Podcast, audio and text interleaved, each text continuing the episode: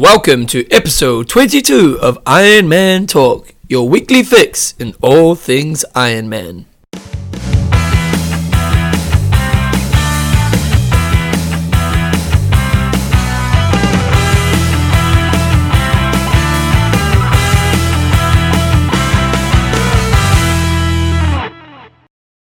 Right, guys, welcome along to take two of Iron Man Talk. We're getting a little tired. We're getting a little tired. We bloody we recorded about half an hour and then the crusty microphone came back, but that's okay because we're here to deliver. so Iron Man Talk is uh, Iron Man Talk 22. 22. With Coach John Newsom and Bevan James. Oh, there you go, John. Mate, spring is in the air. Spring is I was, I was a happy camper when we started, saying how fantastic this weather's been today. We're out for a little ride, but Bevan's having a bad day. Tell, tell us about your day, so We're out, we're out going for a big ride, and we're going to do a big ride today. I was looking forward to it, and it's perfect training. Honestly, you couldn't get better training days. My bloody chain broke in the middle of nowhere, so I'm, I'm going riding along. I had to walk up the hills. I'm trying to get a ride. No one would pick me up. Honestly, I had to go like about 15 k's before someone would pick me up. So, but eventually someone did. So, Uh, but I had a nice ride. You're just too powerful. Those big, powerful Right, legs of yours. cranking it out. I tell You're, you. you're either working so hard that you're putting a puncher in your tyre or breaking your chain. But let's get the show rolling. Okay, so this week we've got news uh, from the last weekend. Uh, we've got an age group of the week, and we're going to do website of the week. That's about it for this week because we've got an interview with a guy called Hayden Woolley from Auckland, who's tell us a bit more. We've just done the interview with Hayden um, because we're running so far behind time. Sounds a little bit sketchy. We're, we're really trying to work on the quality with this interviewing side of things. Yeah. we are getting there, but um, you know, just bear with us on those things. It's, it's actually a bloody good interview. I actually, Yeah. um, you know, he knows his stuff. He's jeepers creepers. So, so it's a really good listen. So we're going to have a chat with Hayden, and um, then we'll probably just have a few little questions at the end. Well, I don't think we're going to get time for that this week. So one thing we will Bevan's ask. had enough. He's, no, he's drawing a line. no, no, I don't think we will. So what we might do is, can you guys actually not ask any questions this week? So we might even just leave questions and answers out this week. Sure, send us some emails if you want, but um, we We're just, just falling behind yeah, little bit. we've, uh, and Hayden actually talked for longer than we kind of planned, which is Yeah. good because his information was valuable. Yeah. So first of all, news: we have uh, races on last weekend. We had Canada. Oh yes, and uh, our, t- our tantalizer picks didn't go quite according to plan. No. But, um, it was a, it was an interesting race. Sounded like a pretty hot hot day at the office. Um, I thought we might just talk about the girls a bit first because it was a bloody exciting oh, race. sensational racing from the Um, chicks. We uh, it really was. we were getting uh, we, we're going to slag Iron Man off again here. I'm afraid it's just got to be done. The message doesn't seem to be getting through. That They're not uh, listening to us. I'm not happy. the, the coverage was pretty weak again. Um, you Yeah. know, we weren't happy with that. But you know, even though the coverage was crap, it was still pretty exciting. Um, watching Lisa Bentley trying to gun down Belinda Granger. Belinda Granger had a fantastic bike ride, 5:05. Yeah, Um, wow. Gordo only rode 4:55, so 10 minutes slower Yeah. than him. And she just gutsed it out on the run. Looked like she just ran a nice steady pace the whole way, just stuck to her game plan. But while she was doing it, she had Lisa Bentley chasing her down.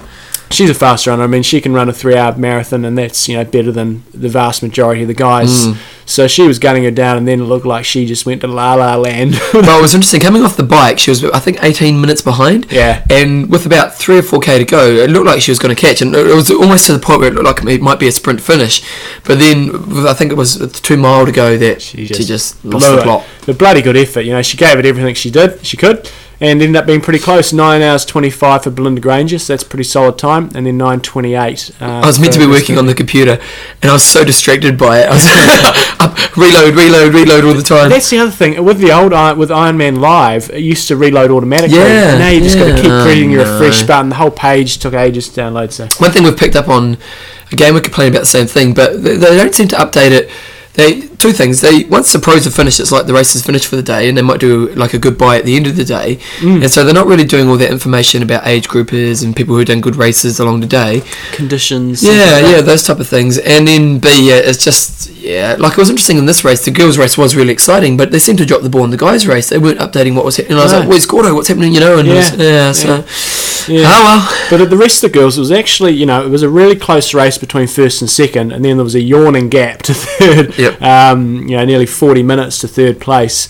But then it was very close between third and 10th. Um, it was only sort of 20 minutes, and between third and sixth, there was only three minutes. So Yeah.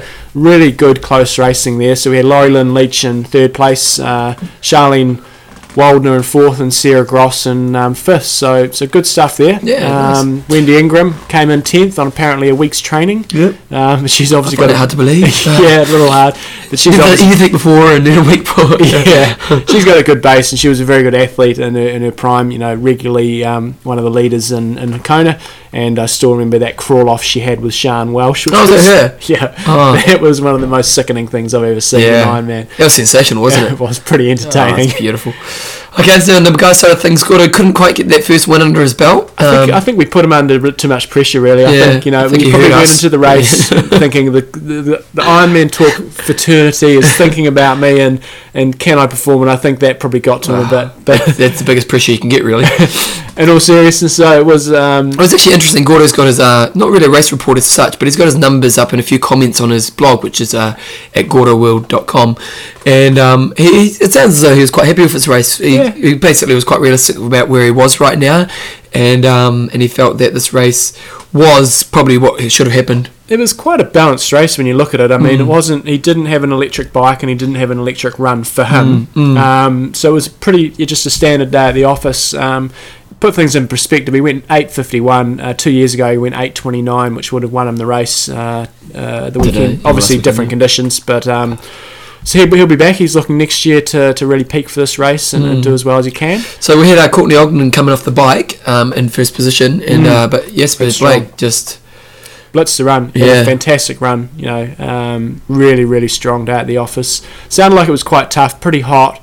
Uh, and also, they've had, you know, every year they seem to have these problems with the forest fires. And um, reports from some of the athletes I work with who did the race said it was pretty smoky out there and it was causing a few bit of breathing difficulties. So, um, so that was a bit of an issue. But yeah, fantastic race. He's uh, finished, I think, f- second and fifth there before. Yep. He wasn't in the triathlon tantalizer picks for either of us. no bugger it. Um, we had Dave Harju, we had Gordo, and then I think I had Dave Harju and Courtney Ogden, and you had um, Matthew Clark, I think, who didn't Yeah, some random guy, So we're Some Australian.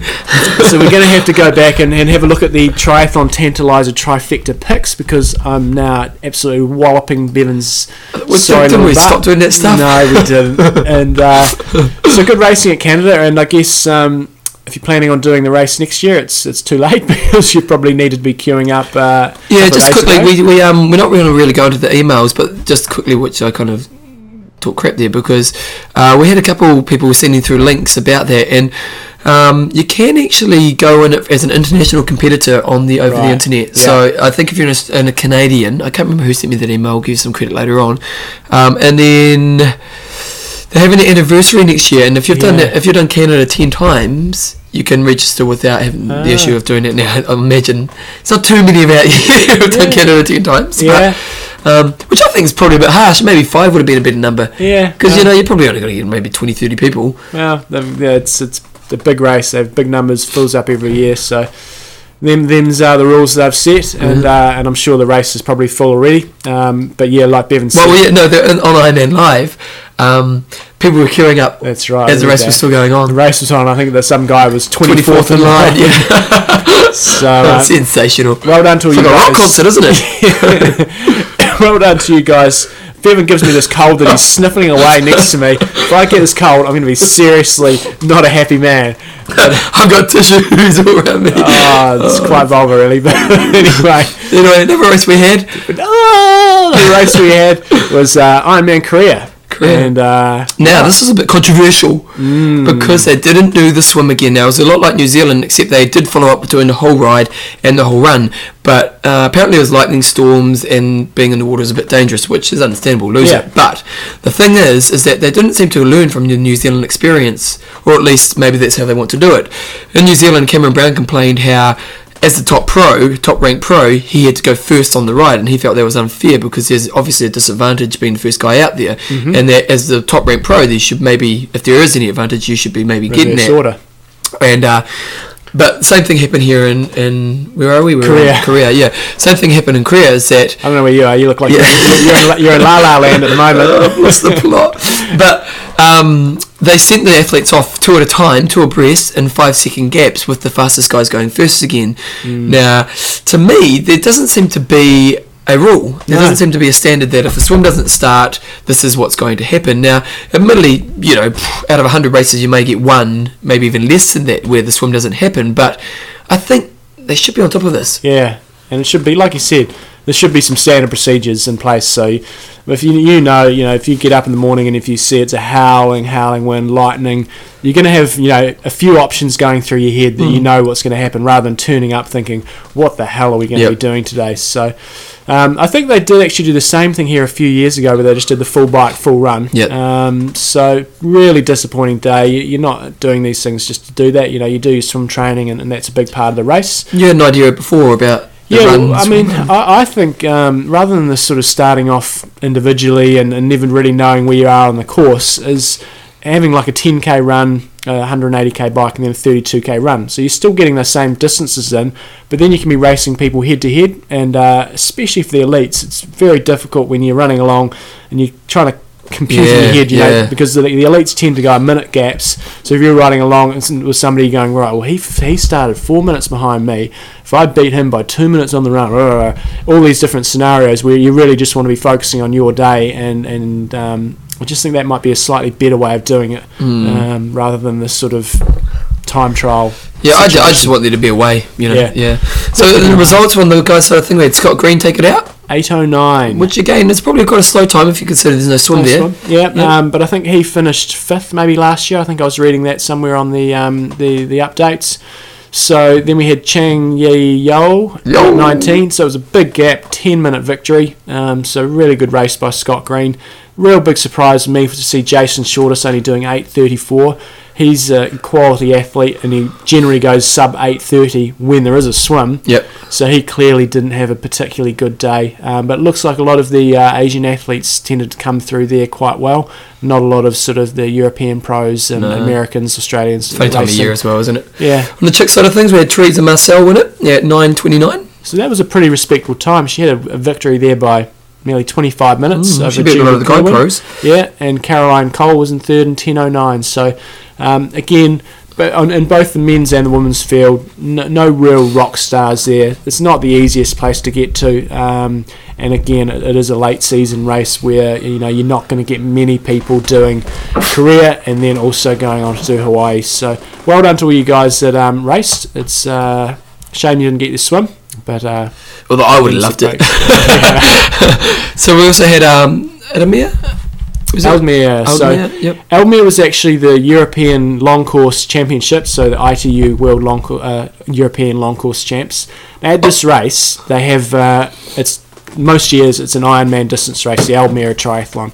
But because um, the ITU, how they classify a long distance race, they classify it as being a 4K swim, uh, 120k bike, and a 30 kilometre run. So a bit shorter than Ironman, and uh, and a bit more balanced. You know, you've got slightly longer swim uh, and a bit more proportion. So they still had the long course race, but the championship race, which we're going to talk about, um, was over that slightly shorter distance. And we had uh, had Jens Kofod from Denmark uh, taking the race out in 5:33, 5:33. yep. Uh, he had a four-minute victory over Uh, okay, now this name is sensational, so I'm having a shot at it. Stint uh, Demeulemeester. I think that's spot on. spot on. That's a sensational name. Imagine being a five-year-old trying to learn how to spell your name with that. That would be- Jeez. Oh, that's, you want to be a Smith, wouldn't you?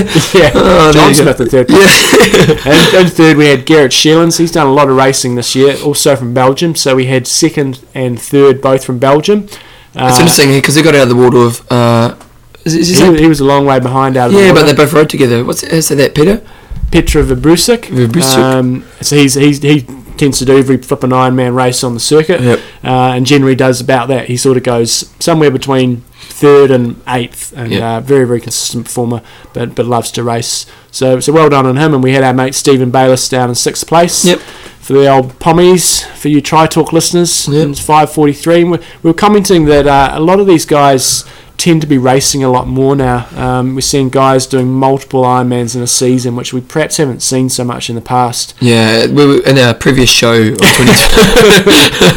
were commenting how Stephen has seems to be racing a lot and uh, doing a lot of events, and that he's the kind of guy who could kind of maybe make it to that next level, but he doesn't seem to be making it, and maybe that is because he just seems to be, you know, doing so many events. and, and trying to make a living. Mm, So you know, rather than say picking two or three races trying to peak for them, a lot more risky. And if you don't pull it off, then you don't have any money. So Yeah. it's it's a big um, big trade off. And Mm. we are seeing heaps of people doing lots of races. Well, when we played golf, John and I were talking this morning about golf, and there's a New Zealand golfer, Michael Campbell, who Oh won yeah, US Open last year, and John was saying, what, what was the stats? he he, he played in the. Uh, the World Championship of Golf, which was last weekend, he finished in a tie for 43rd place. His prize money was 43,000 US dollars, and that's basically you know at a, at a standard Ironman race, the prize pool for men and women total prize pool was 50,000 US.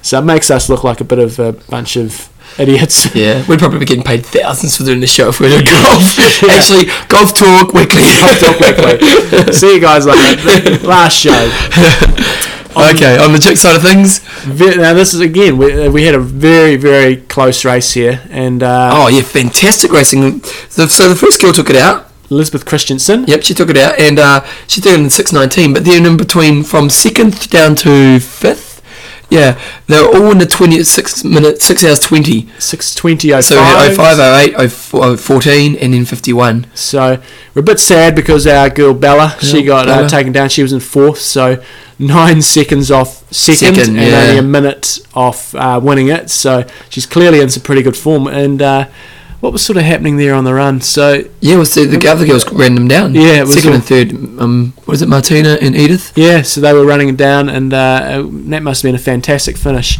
And we had been sort of slagging off Ironman, um, but apparently the coverage at Almere on online was absolutely fantastic. I, I'm forgetting now if we've already talked about this or not. No, no, we haven't. No, we talked haven't. about it in the last show, um, but it was fantastic coverage. Apparently, live uh, video feed. They had helicopters, planes, live audio, really good updates, and so it would have been really good watching this race. I'm really interested to see what I um Hawaii's going to be like this year because Hawaii last year I, I watched the coverage live because you were there and I was Yeah. sat down and got my chips and sat at the computer for like ten hours. It's a bit sad really, but um, but it was awesome coverage. I was really impressed with it. Although my broadband wasn't good enough at the time, but um, I'd be interested to see. Was it not your Mac? The problems with No, the Mac? there's never a problem with Mac. but um, I was interested to see. I'll be interested to see now they've gone to a new format. How Uh, yeah, if it'll be a store of that quality because it seems to me that it's not as they've gone to this new website and this new design and it's not as good. So, So but we're not one to complain. no, we're not.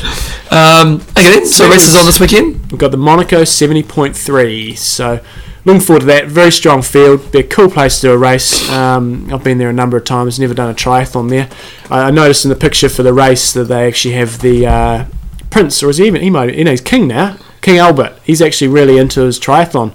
Because Um, remember Bevan was talking about that. yeah. Yeah. Um, uh, uh, Not me. no, that would Bevan, Bevin Docherty. Uh, he's very into his triathlon and he often goes and helps out with awards and he's um, really into it. So uh, hopefully they'll meet the king. went to sail didn't he? Yeah, Bevin Yeah. Docherty stayed with the Prince Albert of Monaco for before the world uh, before the Olympics actually, Oh. and the family all stayed with him as well.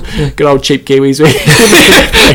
Invite one to get twenty. but it's a strong field. You've got a few legends in the game there. Luke Van yeah, Luc Van Lierde. Uh, we, we, I think we've talked about him in the past. He, he looks a bit past it, but in his day, when he was on top of his game, he was just an amazing athlete. The way he performed when he went to Hawaii, set the new course record. Uh, Was it eight oh seven or something yeah, like just just wicked. You know, very strong all round athlete, great swimmer, great biker, and sensational runner. So um, we've got our doubts whether he's going to yeah, it's a bit bring home the bacon there, but uh, but watch that space.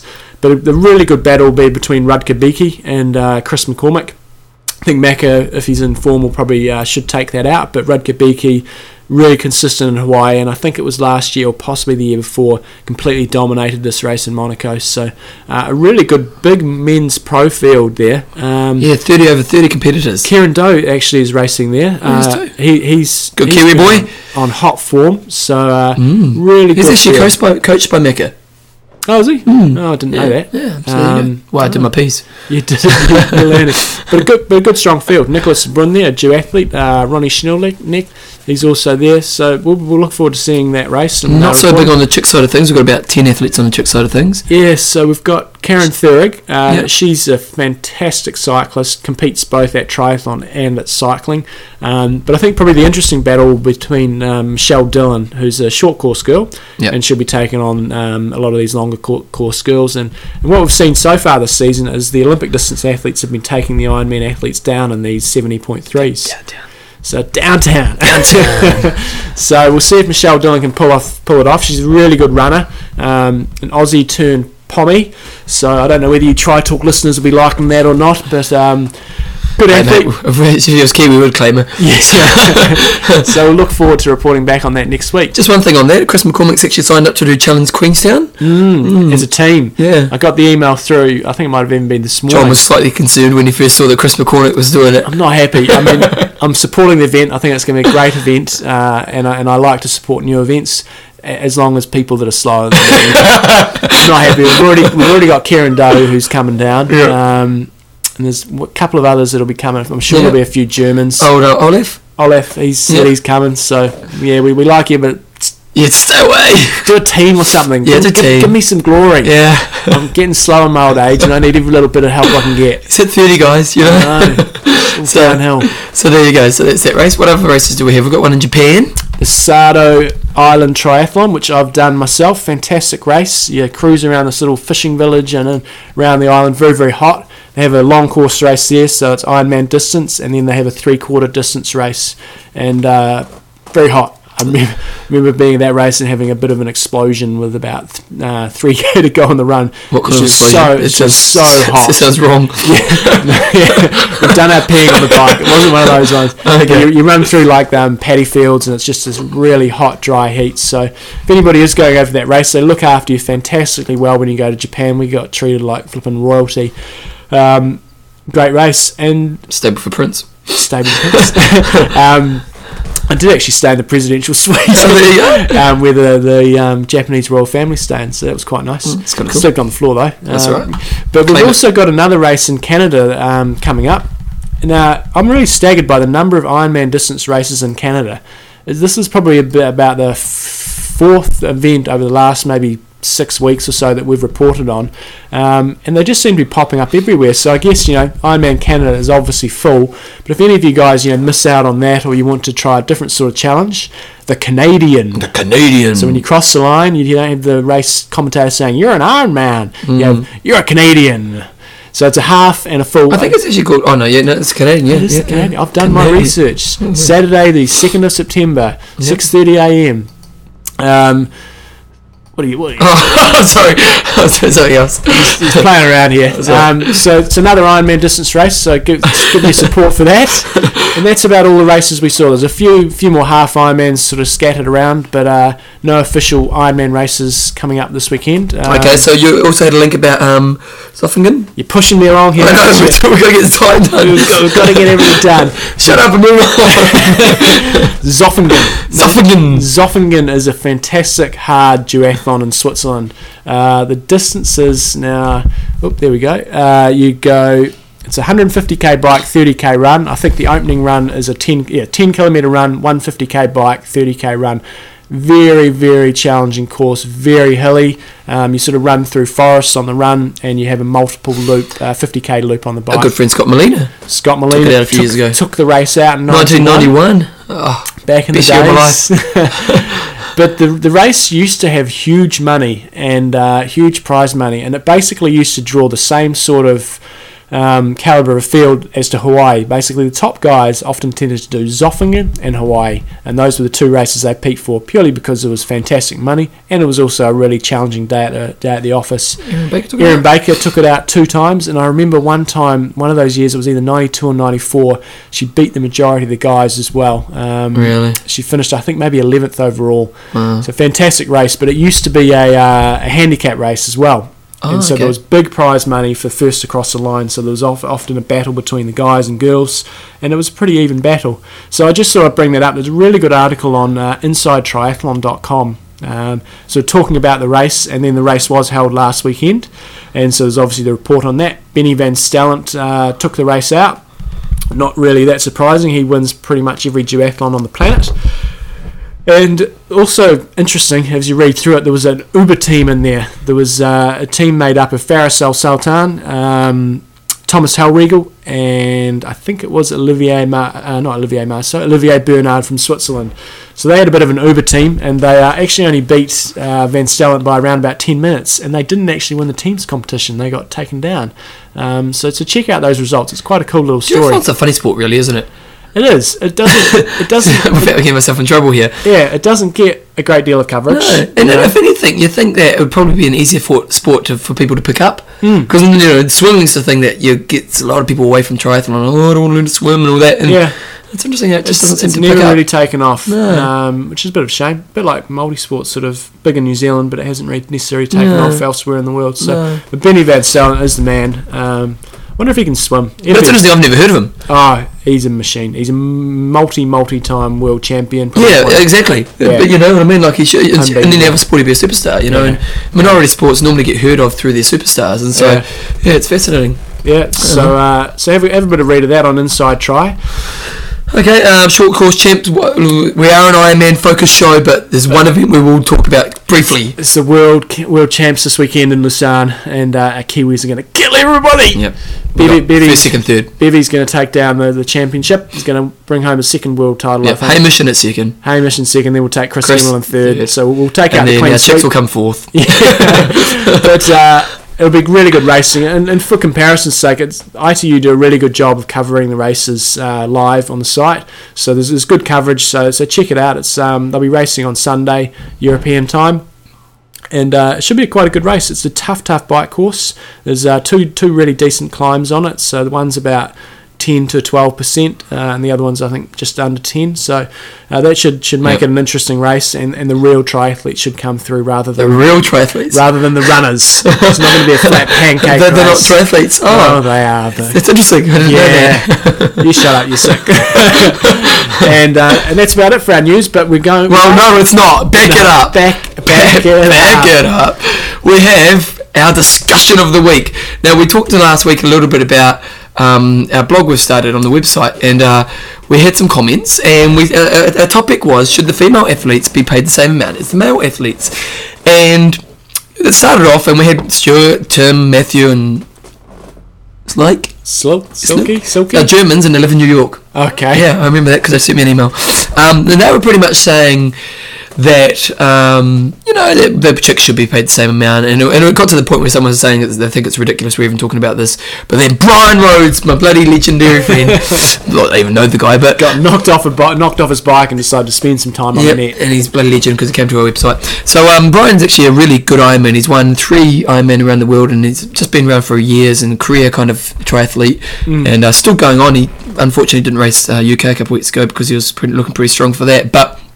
He came on, and I'll, and I'll read what he said. He said, I think they should get the same, but if they don't make the 8% cut off, the remainder of the money should go straight into the pro men's prize purse, as there is hardly any times that the men don't make the 8% cut off. I also think the prize money should be go deeper in the men's race, as there are a lot more male pros, I mean pro men, versus pro women. Which is exactly what we talked about before with uh, looking at The, Monaco. yeah, there's, there's a yeah. big, big 30, prize. 33 pro men and, And less than maybe- 10 or 10 pro females. Yeah, so so it, it- you know we're supposed to live in an equal world, and, and, and I think the general consensus is, and, and when we discussed this on our last show, Yeah. which you guys unfortunately won't listen to, It was the best show ever too.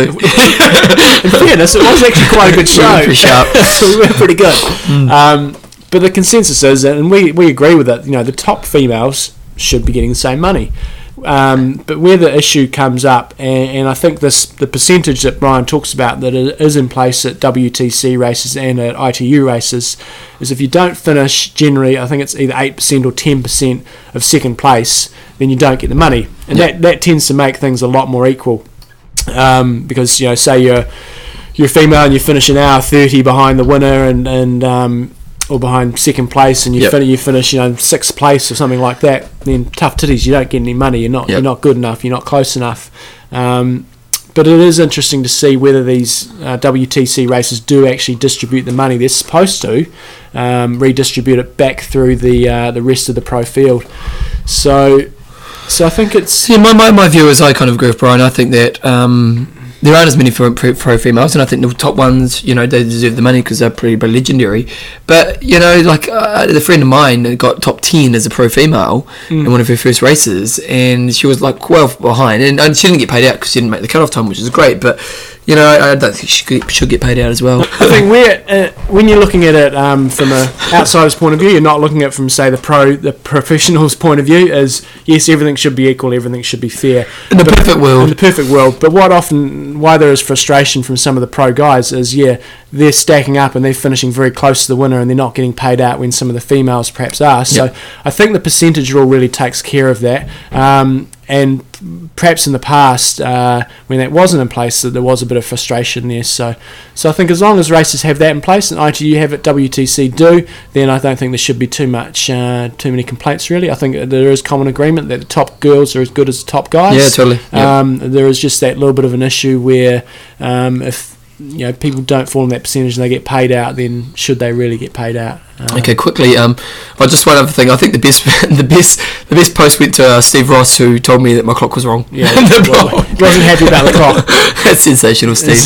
That's a beautiful thing. Then we got a reply back from that. and- Yeah, then people replied back to that. Yeah, and it's on US time. So there you go, Steve. You know, get it right, So. Uh, uh, But thanks to everyone who actually went on and posted. No, we're going to go to discussion this week. Now, last week in Ironman UK, um, Jim Bruce- Brusnick, Brusnick, something like that. yeah, something like that. He, um, where's the email? He basically came in. I think it was second or third. He was our age he grouper of the week. He was leading for, for a long period of the race. Here we go. He was the age grouper of the week, and couple of weeks earlier, he'd raced in the 70.3 in Belgium as a pro, and he placed ninth. Hmm. Now, we're kind of not going to go into too much detail now because we're not going to give our opinions because No. we're going to make this our discussion for this week. Now, should he be allowed to race as a pro?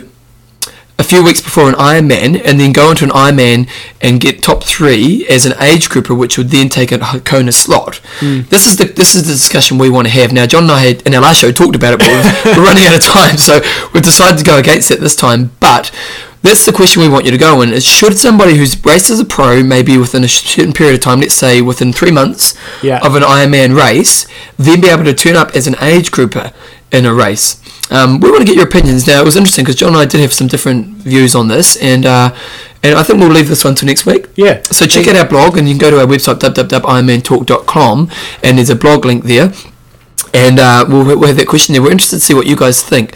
Um, How do you actually do it? Because you go in there and you press add comment, do you? yeah, Ecom. Now, now that's quite small to see. So when you go onto the page, the- underneath the question, there was just a small like comment, and you click on that, and then it, you can do it through It there. says add comment. You Yeah. put your name and your email and stuff in there. Yeah. So yeah, uh, we've got some views on that. So so don't just say whether And Rhodes, if you want to go in again, mate, legendary. yeah, because it gives us credit. So creds. so, but, but give us, you know, say what you what you sort of feel about it, and perhaps give us some suggestions. Um, on, we should on what you so we get Rhodesy on the show. Since oh, we're going to. Oh, we are. Yeah, yeah, we're going. Oh, tell me that now, mate. Uh-huh. Far I've got the connection. I've got the connections, mate. Don't you worry. I'll bring it. I'll Yeah, bring it on Bring it home. on tampon. Okay. last, I can't believe you put that call out on the show. Right, uh, the last one, last bit of news which you guys are all going to be very excited about. Over the last few weeks, I've been teasing you, teasing you with uh, the Mark Allen. Dave Scott 1989 Hawaii Ironman. Now I've got it up on YouTube. It's in six parts, and uh, the sixth part actually isn't up yet, but I'm, I should be up by the time you've listened to this. Now you need to go to our show notes to show you the link. Um, so in our show notes, where I have websites of the week, I'll have a link to them, and it's you have to watch it over six sections because YouTube won't let you have a movie that goes for more than ten minutes. Best thing to do when you're watching is, is you can actually choose the screen size and to make it a little bit smaller because for some reason it's really good quality on my computer, but then once you put it on YouTube, they must lessen that, they must compress it and uh, make you lose a bit of quality in doing that. So. Um, yeah, so check it out. It's up there and it's a really cool watch and it's pretty intense watching those guys race. Like the pace they were going, it was unbelievable. And uh, yeah, so it's up. It's up. It's up. It's, It's, up. it's big news, and I got so many emails, like thousands of emails, Thousands. replying thousands. Where's it? Where is it? Where is it?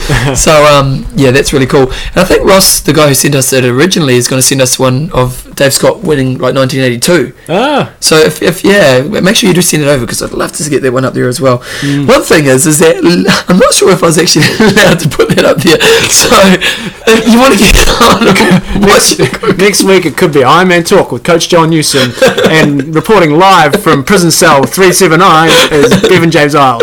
I'm not sure. I'm not sure what the what the rules are with putting it up there. So make sure you get on seeing it soon because I know YouTube if they have content that is not allowed to be up there, they will take it off. Now, I again, I don't know, but get up there and watch it real quick. That's my tip for the week. Yeah. Um, it's our news for this week.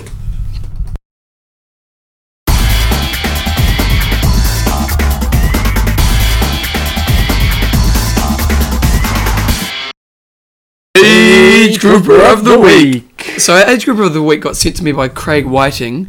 Um, I think he's from New Zealand, actually, to be honest. Well, his friend, is, at least, is from New Zealand. Now, it's Jessica Stacey of Tauranga.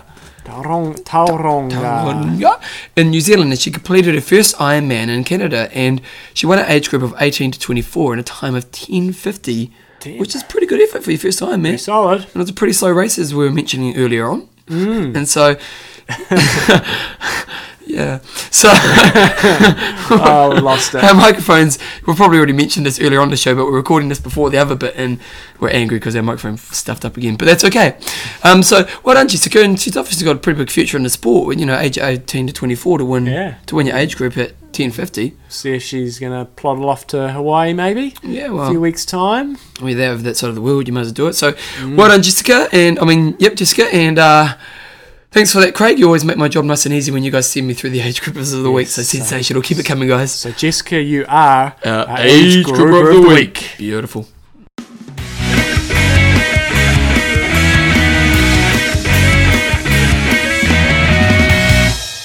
Website of the week. Again, we've lost our enthusiasm. Yeah, let's keep rolling, though. We keep rolling. Professional Professionals, show. that's the one. Okay, so we got um, sent through this website by a guy called Kev. Now, he did have another name, but oh no, this one's actually from Kevin Dubert. And um, this is a great place for you guys in America. It's called www.trifind.net. And he's basically saying it has the most comp. Trifind.com. Oh no, .net. Oh, okay. I'm looking down. I'm looking down below it. Jeepers creepers, mate. For the most comprehensive list of races there are. So it's for American people out there, but he's just saying it's got a really, really good list of races. And I, I actually go to the site myself a lot for news, and I know they really cover, they pretty much cover everything. So it's a really good place. He's saying in particular they have a link for an iron distant page, which is, this is where the dot This com is where yeah. trifind.com slash iron.html Yeah, comes in. and they have it in the half page as well, which again we'll have all those up for, in our links for our show notes. So that's our website of the week, and uh, once again, thank you, Kevin, for that. We also had a an email from a guy called Kev, and he was just talking about a really good forum called tryscoop.com. So we'll check, we'll put some links to that one. You're doubling up again. Well, you know. it's not web. We're gonna have to change. We have to gonna have to go back. Websites. Websites of the week. It's not website. It's the plural. Yeah. so check out those websites. Um, I did actually go and have a look on uh, TryScoop, and it looked pretty cool as well. They uh, someone gave us a plug, which I always like. So oh, we like that. Yeah, so plug plug us as much as you want, and uh, also go to try find for the people in America, and maybe even the people overseas who are looking to do races in America. Like if you're going on holiday and uh, you want to sneak an eye in and just, just, just slip one there under the radar. Hey, honey, honey, I'm just popping out for, for 10 hours. I'll, uh, I'll see you soon. pick, pick me up in 15 hours. I can't do dinner tonight. so yeah, whoa. So there you go. Back on track. Back now. on track. Got the enthusiasm So back. those are our websites Of of, the the, week. Hey guys, so next up we have an interview with Hayden Woolley. Now, um, as we mentioned earlier on the show, the recording through the Skype system we're using just doesn't make the interview as clear as we would like. We are looking at other options, so we'll be getting on to that. But for now, this is the best we can do. Um, it's not that bad, but do persevere with it just because he's got some really thorough and great information. So enjoy it. See ya. On uh, today's show, we've got Hayden Woolley, who's a swim coach extraordinaire from Auckland, New Zealand. Um, so welcome along to the show, Hayden. Glad to have you here. Now, what Cheers, we're going to go through, Hayden gives us a really good perspective because he's been a, uh, a top swimmer for New Zealand. He's also been a top triathlete for New Zealand, and now he's obviously getting into uh, well, been into swim coaching for quite some time now. So he can give us a unique perspective, and we're going to talk really about Ironman side of swimming and uh, and what you guys should be doing. So I'm quite looking forward to it. I know Hayden quite well, but I've never actually been uh, coached by him for swimming. So I'm looking forward to it because Hayden and I suck at swimming, and I really try hard. But you're the man, so So, how did you sort of get into triathlons, Hayden? Just a bit about your background. Yeah, um, funny story because you know this girl as well. Um, a friend that we both know, Sarah Harrow, she um, she was a good triathlete back um, 1994. I think she got third in Wellington Yeah. uh, at World uh, Tri Champs. She was a mate and she used to be a, uh, an ex-swimmer. And uh, I totally uh, rated her ass. Uh, so she actually got she got me out there one day um, and managed to get me out there for a three-hour bike ride. And I remember thinking, yeah, I'm on for that. Whatever, I'll I'll, I'll follow that cute butt around for three hours. so um, um, we, we got out there and you know did that and it was all good fun. I think we averaged about 21 k's an hour on my old sort of uh, Allen um, Allen bike and it was an ALA and it wasn't the Allen speed frames. It was a really really old bike, but it was good. and um, I think I trained for two hours in the morning doing a bit of swimming for a three-hour bike ride, then finished up doing another two-hour swim at night. At about eight o'clock, I think I hit the sack. Didn't wake up anywhere near early enough to go training in the morning. Was screwed the whole next day. but I think that's that's pretty much what got me um, stuck anyway. So, um, got in, got involved with a guy called John Halleman, who was both our coaches. He had a group Yeah. of about eight or nine guys, I think, at one point, and we all got involved. And he, he put the structure around us, and and then uh, just kept going. Yeah, that's how I started. Ah, very good. Did you, did you change your, your approach to swim training much? Like obviously, you know, the swimmers, you- you're training a huge huge amount of volume in the pool, but did you actually change the way that you you did your own swim sessions when you came to triathlon? I think really all it just got scaled down because you know you've got three sports. Um, plus, if you're doing gym work um, as a triathlete, but really we went from ten or eleven sessions as swimmer down to about three to five. Uh, it was one of the disciplines that I knew I didn't have to work on that, that strongly. So for me, I think I was sitting around about three to four sessions, and, and John wanted most of us doing five. Uh, so they, they dropped from about 10 to 3 or 4 sessions. Yeah. Plus, um, all the mileage obviously dropped um, quite remarkably down from up to 10k sessions we'd doing the pool, 80k's a week, to maybe a maximum while I was doing tries of about 25k's a week. So obviously, you know, both the number of sessions and mileage went way down. Yeah. Um, but I think, you know, generally the mix of things stayed roughly the same. We, we might only do one threshold, maybe two threshold sets a week as a triathlete where you do, you know, up to four or five of those as a, as a swimmer. But um, there are also the specialist uh, kind of triathlon transition um, swim, swim bike, swim runs that we do. We'd, uh, we, we used to go out to a pool uh, that was out near the airport down there in Christchurch. We'd uh, head out to, and it had quite a quite a gradual in.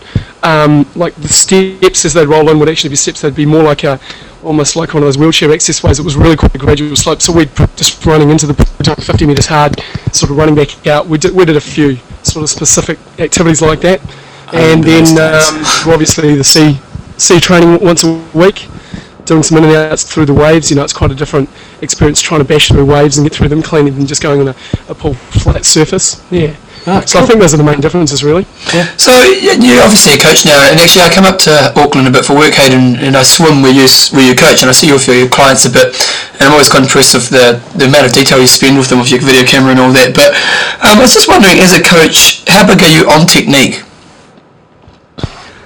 Um, well, I think we can go on for hours and hours about this, and you know that, and I'm, Yeah. Not about to do that right now. Yeah, But the way the way we approach technique, whether you're doing drills, you're kicking, whether you're actually doing um, just any easy swimming, and you're focusing on how you're moving through the water, so that you can do it more efficiently or faster for whatever energy you put in. Uh, It should be around about somewhere between 70 and 85 percent of your week should be at that kind of easy pace, and it's where we've noticed a lot of triathletes make their biggest downfall, their biggest mistakes.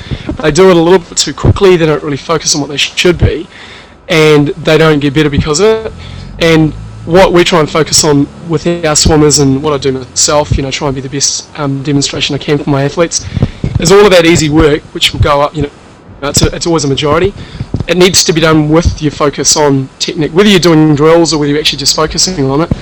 um, it needs to be a, a factor of every single stroke that you're taking.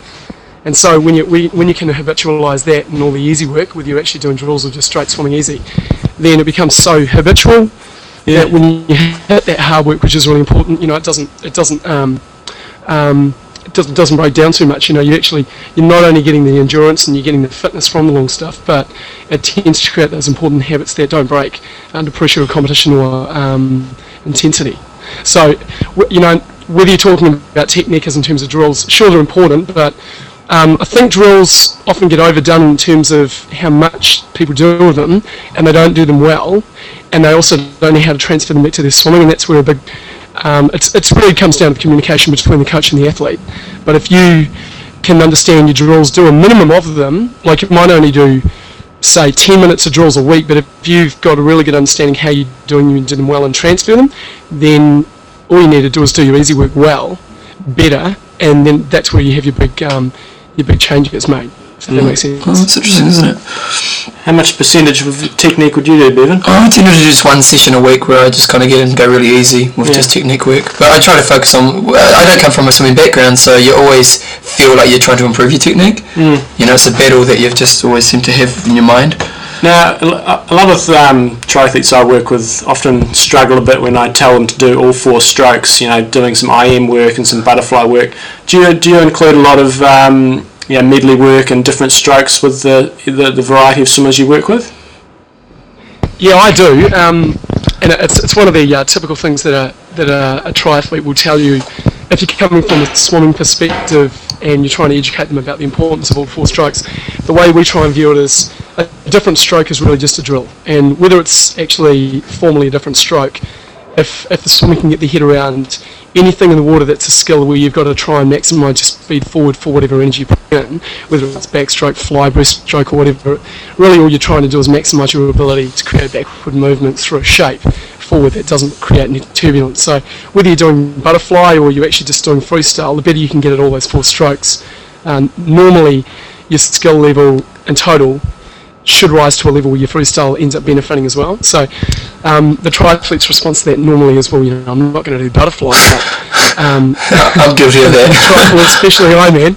yeah. But um, but butterfly as, a, as, a, as an example can be quite um, useful. Y- you know, the the desire to want to breathe, especially in butterfly, is quite strong, and you never learn if you never learn to get a breath unless you develop a reasonably good catch. It, it will make you bend your elbows. It'll make you press outwards. You'll actually learn to feel the water sometimes better in butterfly than you can teach somebody in um, in freestyle. So there's just one example of how, say, butterfly can have a, a benef- beneficial transfer back to freestyle. Um, backstroke um, is a big rotational stroke, so if you have problems teaching somebody how to rotate on their front when breathing's uh, you know obviously an issue, then you can you can do it often sometimes easier in how to learning how to do that, that skill with a pair of flippers on their back um, and rotating and then put them back on their front. Breaststroke's a little bit different, um, as um, it really has very little um, obvious translation back to freestyle, but um, you get the point anyway. I think most Yeah. most um, coaches worldwide as well that they will tend to, and we're talking um, pole coaches here again, but they will tend to teach a um, a broad spectrum of skills, and only when that's from a um, if they're running an internationally competitive program. Once they get to the, the ages of 13 to 16, where they do become competitive on a world stage, um, then actually start to specialise those swimmers into single strokes. And you saw that with Danyon when he when he went to the Olympics. Originally, he was a butterfly swimmer, um, and um, I I went to nationals and won the, the 400 IM at, at nationals in 1993. But um, the only reason why is because Danyon wasn't competing in that event that year. He probably would have beaten me, I have no doubt. but um, he was focusing on other things. But eventually, he, he came back to freestyle, and you know he he could have probably beaten me at breaststroke, um, backstroke, and definitely butterfly. You know, he got um, the, the the bronze, I think it was, Yeah. in Yeah. 92 and yeah, whatever that was. Yeah. But yeah, I think um, it, it's a big it's a big mental change for um, a triathlete to want to learn those other strokes. But if they treat it more as a, as a winter kind of skill program and they do ramp up the mileage of those other strokes and they actually can make changes, I think they will. And we, do, we, we see the um, the issue in our squads, you know, and in Auckland at least, we're known as, as having quite technical squads. I think you can go along to a lot of tri squads and not get a lot of feedback. And in the coach's defence, it actually is quite hard to offer a lot of feedback in, in a squad setting. But uh, we we make a point of making all our squads um, very kick um, and very other stroke based, especially in winter. We've been through about four months where um, there's been a lot of a lot of negative feedback about the amount of fly and stroke and breaststroke, and especially kick we've. But people benefit from it, and come come summer, they, they end up racing better. Yeah. Yeah. When when you're sort of setting a program, obviously Bevan and I are sitting here, and, and I'm you know roughly about a 50 minute Ironman swimmer, and Bevan's roughly a 50, 58, 55. 58, 58, 55. um, do you, would you, in that, sort of, Yeah. in that sort of scenario, would you give the say the two athletes a, a very similar program, or would you structure it quite differently for someone who's sort of a, a first pack or second pack swimmer versus say around about an one hour swimmer? Yeah, no, it, it does need to be set differently. You do need to know your athlete well, um, and there's there's no definite answer to that, but the general overview and difference between the swimmers tends to be that um, if the 60 minute swimmer for an Ironman swim, if they're not doing all the distance quite that correctly, and a lot of them, you know, at the 60 minute mark is where you're getting to be a reasonably proficient swimmer.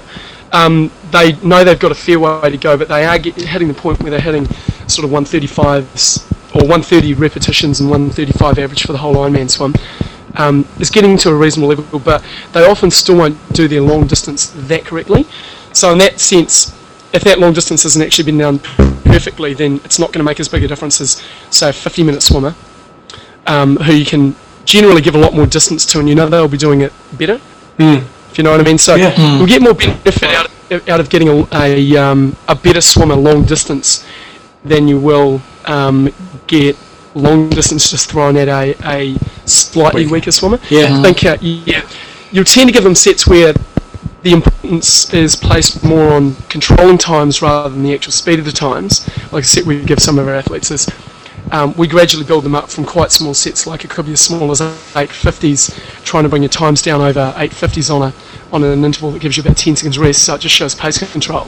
And once they gradually build control up to say 3100s, where they can bring their times gradually from say 135 down to 125 over 3100s on the same interval, then that shows enough control that you know you can throw five or six k sessions out and actually get a benefit Yeah. from.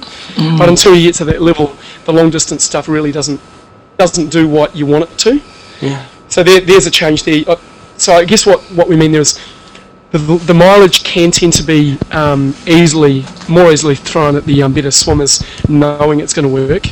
Um, but, but for the other swimmers sitting around about the 60 minutes, you've got to build them up to it in a way where you know that long distance is going to work, and also those slower swimmers threshold sets just going hard and harry for 30 minutes over say 15 100s on 145 trying to hold the 130s most of those swimmers just get slower Yeah. and while it's good for a good hard workout maybe once every four weeks if you're doing it every week you'll just pummel yourself into the ground and your technique deteriorates Yeah. whereas you can you can you can generally tend to give that, that set to a, a better swimmer a bit more often without you know you will get better benefits and you won't get as much technique deterioration Mm, that's good.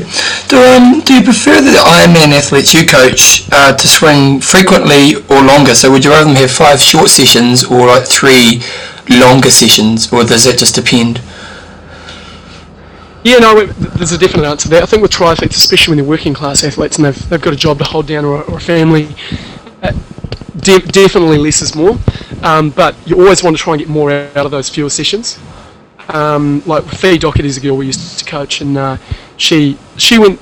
She actually got to the point where she was swimming reasonably well. She was getting down to. She was a. Um, she has gone long distance in the in the past. Um, she might have even won. She Jo- won. Johnny, world- did she win Nice? No, no, she won Yeah. world long long course duathlon champs. Yeah, yeah. So I mean, but what did she do? What was the best race she ever got to? And um, She's got she's got go to next and come second. she got second at uh, Ironman Australia, Western Australia. yeah, yeah. So she she did she did do well. I think at that point she wasn't with us. Yeah. Um, we chose to go our own way for um, a couple of years. But we found with her, she put in about six months where all she wanted to do was training, and we found that we got better results out of her. She got down to a 20 minute um, flat 1500 meter um, time, which was pretty respectable. So Yeah. holding 120s. Um, and that was after I think that was about two weeks after she hit a oh, the best trip um, set that I ever saw her do was 2100s on 130, and she held 115 to 118s, which is pretty sharp. Yeah. Um, but we did that on the back of six sessions, doing two sessions on Monday, two sessions on Wednesday, and two sessions on Friday. Um, and that we found that worked better after she went up to 10 sessions a week, and 10 sessions a week was just killing her. Yeah. And she wasn't doing them properly, and the technique was deteriorating, and she actually got slower doing that. It's quite interesting to watch. So, um, yeah, definitely more's, more's better. Mm-hmm. Uh, sorry, less, is, less, less sessions is better, but you've got to be able to do a lot of training within that, Yeah. Yeah. as long as it's done well. Yeah. Yeah, yeah. It, I mean, I know this is a very um, how long is a piece of string sort of question, but are there any any sort of common faults that you see the majority of Ironman swimmers making? Yeah, absolutely. I'd, I'd normally put it down to two of them. Um, it's it's the age old thing. Everyone's heard this in to get your head down. But because we swim um, as triathletes in the open water for um, some of our training, um, and most of the races are done out there in the open water with chop. Um, a lot of the time, you do have to lift your head. It's just part and parcel of um, navigating. And you don't have a blue line underneath you, which is you know some people are pain in the ass. But you the, the fact of the matter is that when, whether you're in the pool or whether you're in the sea, you've still got to be able to try and slide through the water, whether there's waves or not. Um, and if you do have your head up too often, and that negates the effectiveness of where your power's going. Um, Totally. for example, when most people lift their head, they create, and they don't do it deliberately most of the time, but they, they create a lot more downwards force, which doesn't actually make you go forwards to be able to produce that head lift to see where they're going. And then they keep their head there too long. So even even um, when you are in, t- in, in a turbulent sort of ocean setting, you, you do have to lift your head quickly, and, but then immediately get your head back down, um, no matter how um, often you're lifting your head to, to navigate. Yeah, it's one of those things I think that that the um, the better swimmers do get away with a little bit better. Um, they can lift your head more often and maintain a better body position than a poorer swimmer. So really, I think you know the he, he, your head lift is, is the biggest thing, and it creates the second thing, and that second thing is a rush stroke. Um, like basically a lack of a glide. And we're normally talking, uh, we're mainly talking what happens when you're going easy here, but if you can pause a little bit even when you're going at speed, um, you'll generally tend to produce a bit more backwards force, force when you do start pulling Yeah. like it, it makes you know to all your all your listeners you know obviously backwards force is a lot more obviously um, positive in forwards direction than downwards force is so if you can slow your catch down pause first on the reach even for a split second and then slowly catch until your hands facing backwards then produce your force it, it always brings a better um, a better stroke and a better um, result Okay. Yeah. Yeah, sounds good. Hey, um, how important is kicking? And for an Ironman, at least. Yeah, kicking kicking in terms of Ironman is another one of those uh, interesting topics that, um, especially with males over the age of 40, don't want to know about. Females find it a lot easier because of their flexibility. Um, but but kicking really, if you want to be as objective as you can about it, it's, it's one of only two propulsion systems that you have. So if you if you do completely um, ignore it, then you're dealing with about three issues. You obviously ignore all of the pro- the potential propulsion that you can get out of your kick, um, and even though propulsion is the obvious aspect that um, a kick will add to your stroke, um, the other two aspects to um, or there's actually another three um, aspects to why your kick is important, whether you're an ocean swimmer or whether you're a pool swimmer.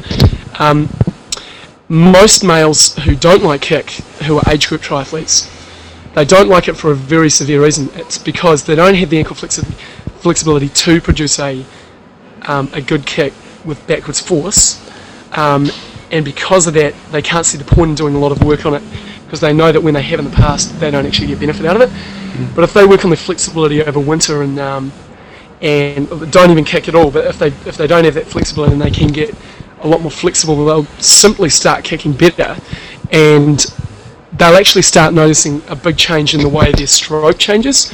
So uh, we've always noticed changes in um, a good kicker will lead to a good stroke. Like you'll get a synergy in terms of um, a better kick always produces even more power to your arms.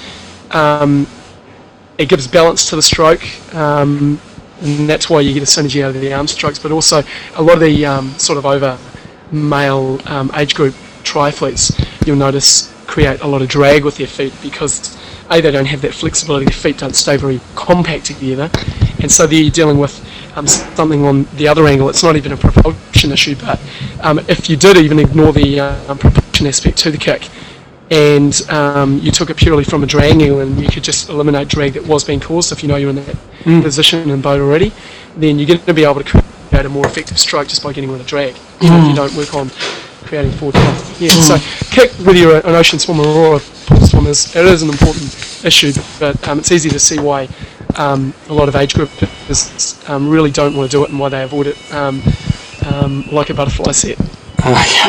Love those butterfly suits. when, when you're building up, you know, sort of in your the race part of the season. So for obviously the Kiwis, that's generally sort of you know December, February, March, um, December, January, February. Are there any sort of key sessions that you sort of look to give um, pretty much all your Ironman athletes at, at certain points in the build up? Um, yeah, key sessions are a bit of a. Um, it's, it's one of those broad questions. We've normally we, we with with athlete that is working, um, they can normally handle about three. Um, and if they do those three sessions per week well, they don't really need to do a fourth, and, and unless you're looking at somebody who has got a little bit more time than only part-time employment, and they can recover better. But um, in terms of key sessions, um, we'll put it down to kind of three um, broad session plans a week, um, as you will instead of actual key sessions. Like the only key session that we might do, and it's really only over um, over summer, is kind of like an indicator for where you're at, and we, we might do an indicating session on about four different angles. Like if your kick's getting better, like have a kick test um, once a month, have a, a distance per stroke test once Yeah. a month, have a um, a, stroke, oh, a set we call a mini max, which is a min- it's a, it's a, a combination of both your stroke counts and your time, just to find out what's happening with your stroke count, what, what, what happens to it when you're going at speed, and also just a straight sprint.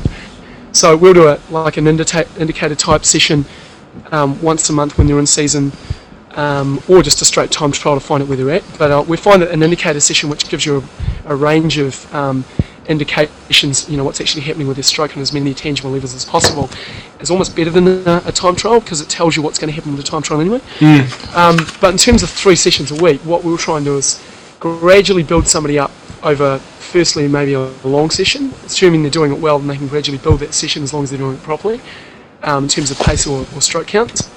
Um, session session is either a, a time-based pacing session, or once they've got that control of their pace right, you'll build that into um, the better swimmers uh, threshold set, which is pretty much just a race race pace set um, from 25 to 40 minutes, depending on how good that swimmer is.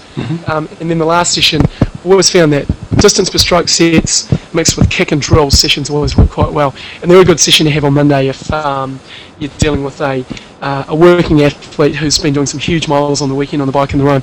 Doing that short session, even if there's a little, bit of sprint work or hard hard kick in it, it actually works quite well on, on the Monday because um, even if there is, as I said, a lot of kick in it, um, as long as there's short kick sets um, and there's sprint, they actually don't kill you too badly. And the, that session normally ends up being 25s, 50s, or you know just low repetitions that um, are easy to think about when you're knackered from that long distance. yeah, so in terms of key sessions, maybe an, an, an indicator session which gives you a bit of a, um, a range of um, feedback, not just a time trial or just a time trial maybe once a month, um, or you know just a range of sessions per week. Cool. You know, answers that very We've got a couple of questions here from some of our listeners. Um, you've, you've pretty much addressed this one already, but one of the questions was, what should my head position be? Some people say look straight down. A few others say look forward, as if you're looking in Yep. the area um, where the floor of the pool meets the wall. Who is right and why? I guess you've really covered that as, as people really want to be keeping their head down. Do you want to be looking directly straight at the bottom of the pool? Um, yeah, it's a broad question again. It all comes down to um, you want your head position at all times, if you didn't have to breathe, in a position that's going to eliminate drag. So, it, swimming's about two broad things. It's about getting through the water in, in the best shape possible so you don't incur too much drag and turbulence. Um, and that um, there's three aspects surrounding that, but one of those is head position. So, if your head position's roughly at the same level as your hips, 80% of the time, 20% of the other time you're looking forwards because you have to. Um, and if you didn't need to breathe, then you had to be in the perfect position 100% of the time. But um, obviously, we um, we're, we're, working, we're working with triathletes who do need to get in the ocean and, and navigate by lifting the head every now and again. But um, I normally say if your head is in a position where about a centimetre to two centimetres of your head, the back of your head, that is not the crown, the top of your head, but the back of your head, is uh, um, say up to two centimetres out of the water, and that's probably perfect. And to get in that position, you need to be looking down, and if you're in a pool, probably two or three tiles backwards. But the, the general rule is if you're looking in that position 80% of the time and 20% of the, t- the rest of the time you've got to look forwards to pass people or just to check your else's around them, that's probably good enough. So some people tell you you've got to have your head, you know, right down. Some people tell you you've got to have your head looking forward. And really it's a mix. But if you can keep your head 80% of the time in a head down position so that, you know, water can flow straight under you without hitting your chest, then, uh, you know, that's probably the best mix. Yeah. Okay. We also had a question regarding fingers. Now, this is one I've had a lot of myself. Is that should the fingers be closed or should there be a slight gap, and if so, how much? Yeah, it's a fair question as well. It's, it's one of those things where um, all of the research I've done over over my years as a swim coach, um, you know, you find you, you've got to be reasonably well versed in, in what um, you do yourself. You've got to know um, if you use yourself as an example, which I try to do with my swimmers. Um, plus, you've got to know what the elites, um, you know, the Olympic champions, the world champions are doing, and how they swim, so you can answer these questions with a bit of lack, you know, lack of bias. Um, but I've always noticed there's it's a bit of a random thing with, with elite swimmers at least. Um, I know logically for me keeping your keeping your fingers loosely closed creates a slightly bigger surface area on your whole palm. So theoretically, you know, if, if you're a sailor and you can use a bigger sail, you're always going to choose the bigger sail. Um, there's no no argument with that, I guess. Um, and it seems logical to me as well. If you can keep your, your fingers at least slightly uh, loosely, not jammed and um, together, then you're going to create a slightly bigger surface area. But every now and again, you will see somebody who swims with one of their fingers or their fingers slightly apart. But it doesn't actually seem to be any major negative thing. Um, And I'm only taking that from an unbiased perspective of knowing what um, the world's elites, so um, what the world's elites actually do. But like Popov, for example, swims with one of his um, right. Oh, I'm not sure which which thumb it is, but one of his thumbs sits completely out, and on the other hand, it's completely in. So all his fingers are together, but one of his thumbs is out and one of them is not. So you know whether he actually knows he does it or not, I don't know. I don't know the guy, but um, I find it quite quite um, um, it's probably unlikely that he's doing it specifically for that reason. So I think it's probably just a random thing that he prospectively um, does intuitively, and who knows? I don't know. But at the end of the day, I think it's quite logical. If, if you've got a bigger surface area, that's better. And when your fingers are lightly apart, I don't think it matters too much as long as they're not fully apart. Yeah. Yeah, we've always we, we do stroke count tests with some of our swimmers every now and again to give them a different feel. And even when they put their fingers completely apart, they often don't have a lot different stroke counts than when their fingers are fully together. But then when you get a get a swimmer swimming with the fist, it completely destroys their technique. so yeah, so at the end of the day, it's it's one of those things. I, I think it's um, it, it's a funny thing, the whole swim technique thing. You've got to be open-minded. Um, there's no one perfect answer for everything, although there are certain things that most elites tend to conform to. But um, there's always a little bit of, you know, if, if Yep. you want to be on the forefront, then um, you've got to be open to um, to change. And yeah, We're, we're going to just finish with one, uh, probably the most broad question we've had all day. if, if there was, what are the f- uh, five basic and easy remember remember things to do you can do every swim session that will improve your stroke? So basically, how do you get faster? So it's a bit of a, a, bit of a broad one, but I know you've got um, perhaps maybe a couple of tips you can give um, for for just general tips. Yep. Yeah, we, we like to keep things simple as well. I think um, um, when we first started swim coaching, uh, you know, you go through a period where you're learning. Um, you craft. You, you think you know it well. You've come from a good background, and and um, it's a whole complete different um, ga- game. Being on the other side of the fence, trying to communicate what you're doing well, but simplicity is definitely better. And um, if you can keep, so we'll give you three things, and if you can keep these three things in your head most of the time, no matter whether you're going fast or slow, you'll generally tend to get better. And the first one is if you can get your strokes down over time, whether you're swimming easy or fast, um, you are going to be better because that tells the coach and it tells yourself as well that you're um, reaching yourself and rotating and falling forwards into positions that will cause less drag. So if you can gradually try and over time bring your stroke counts per length down, no matter what pool length you're in, then that is going to mean um, less drag and you'll eventually speed up. And there's always a correlation between um, a lower stroke count and a better swimmer. So um, second thing is um, there are oh, two common faults are crossing on your reach, reaching across the centre line when you're reaching, and there's multiple reasons which we don't need to get into why it's a fault. Um, and then if a lot of people who do that, they'll also cross under their under Yeah. their body when they're pulling. So you'll not only feel more more grounded, you'll get a better glide, you'll get a better catch, you'll even find a better pull if you keep your right arm dead straight or just on the right hand side of your reach, and the same on the left, dead straight with your left arm when you're reaching, um, or slightly on the left hand side um, when you're when you're reaching, but then as you catch and you pull, there will be a slight sculling motion that you go through on your on your journey back to your hip as you're pulling. But as long as that that um, subtle S curve as you, you catch and pull back stays with your right arm, um, basically on the right hand side of your body, then everything will tend to feel grounded and you'll, you'll actually incur more more power on your, on your palm as you're pulling. So um, basically, whatever your right arm's doing, keep it straight out the out the front or slightly on your right of yourself as you pull back. Um, yes. So number three, um, and this goes pretty much in in, um, in keeping with the first two points.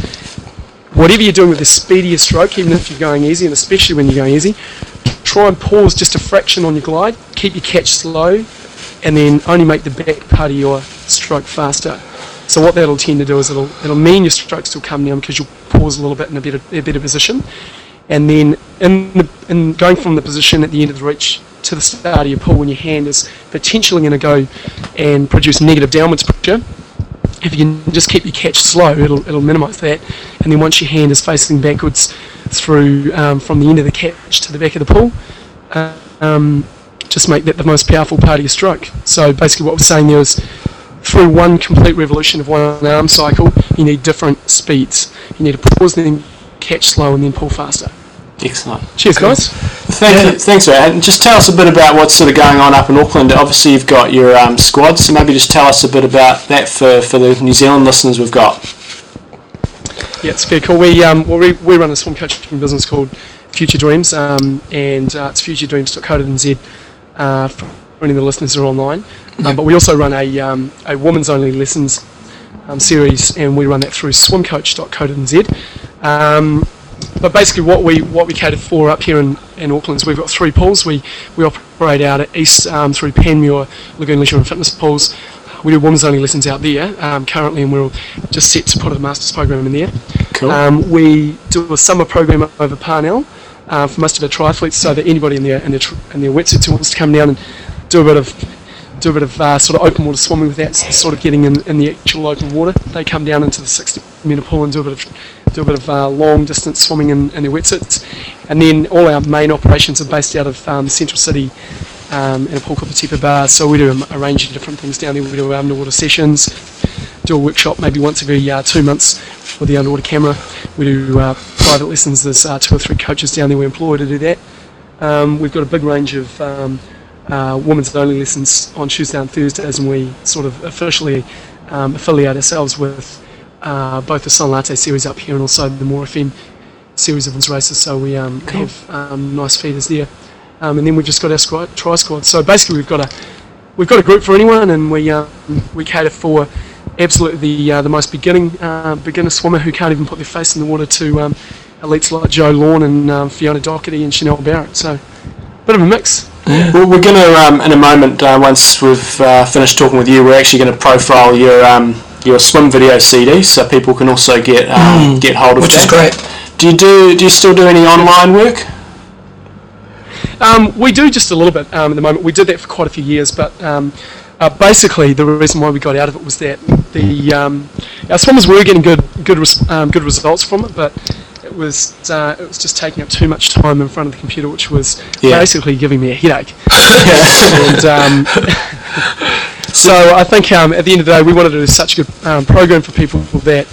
Uh, yeah, it just took too much time, and you know, headaches aren't a good Yeah. thing. They don't breathe for good periods when you're going down to the pool so that one sort of died a bit of a death. But you can still do. Um, we we actually do um, online assessments, and we found it's a much more finite time thing, and uh, it- people take it a lot more seriously. Yeah. Um, where we, we do an online assessment. Uh, it's about I think it's about 100 US dollars. I think for that.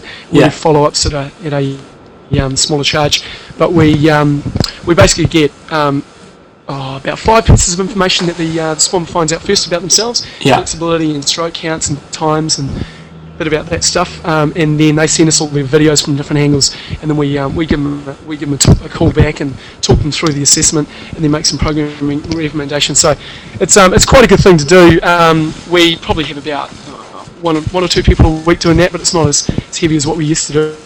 Cool. Um, but it's yeah, it's what Uh, and on yeah. Hayden also writes in the uh, Multisport magazine in Hmm. New Zealand, so um, look out for his articles there. And we'll, we'll put a link up on uh, our site through to Hayden, so you can check out all the information there. Yep. And um, thanks obviously so much for your time today, Hayden. It's been very educational. Yeah, very, yeah. Hopefully Bevan's uh, learnt a little bit. I've just lost five minutes then, mate. we can get him swimming a bit, bit better. And uh, if any of you foreigners are sort of coming over to New Zealand, perhaps for Ironman New Zealand or something like that, and you are looking for a, a stay in New Zealand, make sure you go and check Hayden out. Yeah. Um, and you know, I can vouch for that because I do swim at the tips when I'm in Auckland, and I'm always impressed with how well Hayden spends time with his clients. Yeah. It's, ne- I've never seen anything like it, to be honest. So cool. So thanks for that, Hayden, and we'll uh, maybe catch Cheers, up guys. with you again some other time. cool. Right, then. So that's the. Oh, don't blow all over me. He's just done this big exhalation, just spat all his germs all over me. But uh, yeah, Bevan's going to recuperate now for the next few days. Okay, so for, so for, yeah, I'm feeling a bit crook on it, but that's okay. Um, for the next uh, week's show, we will actually next week we might even just cut out Coach's Corner and do Oh, he's cutting me off. Cutting me off. hey mate, it's, it's prep for you, mate. so um, we might actually cut out Coach's Corner next week and just devote it all to the questions and answers. Now I know in the news earlier on I mentioned maybe not answering any questions, but if you still want to, let's do it. Hey, one, we've got a new rule. One, one question per week. One question per week, and next So- week we'll spend pretty much half the show covering all the questions Yeah. um, that we were aiming to do this week, which we just didn't have enough time. And we're going to do product review centre next week. Yeah, week. pro review. We're going to actually have a look at Hayden Woolley's um, Swim which I actually think is really great, and it's uh, so we know we talked about that in the interview. Said we were going to do it today, but but again the show running is going overboard. We're going right to an hour ten. So, Yeah. so what are you up to for the rest of the day? What am I up to? Well, been sitting here for about five hours. And, uh, I'm time to go home and do some work. I've had a nice little training session today, and a nice little four hours on the bike and a little half hour run. So training is on track. So I had two hours on the bike. yeah, it broke. then it broke. But other than that, not too much. The weather's looking good, so I'm looking forward to this week. Yep. The weather makes you feel so much better about Oh, it really does. Well, Yeah. I lived in California for three months last year, and uh, it was never hard to train. Yeah. and it was perfect. So, Yeah, mm. so and uh, but we still love Christchurch. Fantastic place. I've got to give myself a plug here right now. I won Oh, New yes, Zealand Fitness sorry. No, no, I the love this. Bevan, Bevan retained his title Retained the title. of New Zealand Fitness Instructor of the Year. Oh, they, actually had people they actually had people entering this year. so- Thousands of people entered, so I took it out. Yep, I have to admit. Yeah. I've got to ring the press, get my photo on the paper. Yeah. It's a beautiful thing. So there you go. So if you if, if you happen to, if you get a link anywhere, you know, on this online, if there's any articles, we'll put a link through to that. And the other thing we are going to do is we're going to update our website again. I'm just creating a bit more work here for Bevan what are you doing? because I people are calling me a porn star. Oh, I'm okay. not happy about it. I've actually had two people this week say that picture of you look like a porn star. So we're going to get that edited a little bit. I am, I am not a porn star. Oh mate, you look sensational, mate. That's the thing. Your porn stars are loving it. That means they look at you, think you're a sexual beast. so Of course I am. Um, but, oh dear, we're getting too tired. It's time to time to wrap up the show. Oh, That's yeah. enough for this Yeah, week. thank- big thanks to Hayden Woolley and uh, check out his website www.futuredreams.co.nz and uh, John's coaching site is Triathloncoach.net and porn site is ironmantalk.com johnnyporn.com. porn.com well, uh, see you soon. I'm losing it. See you sometime. Tomorrow get out there. Bye. see you soon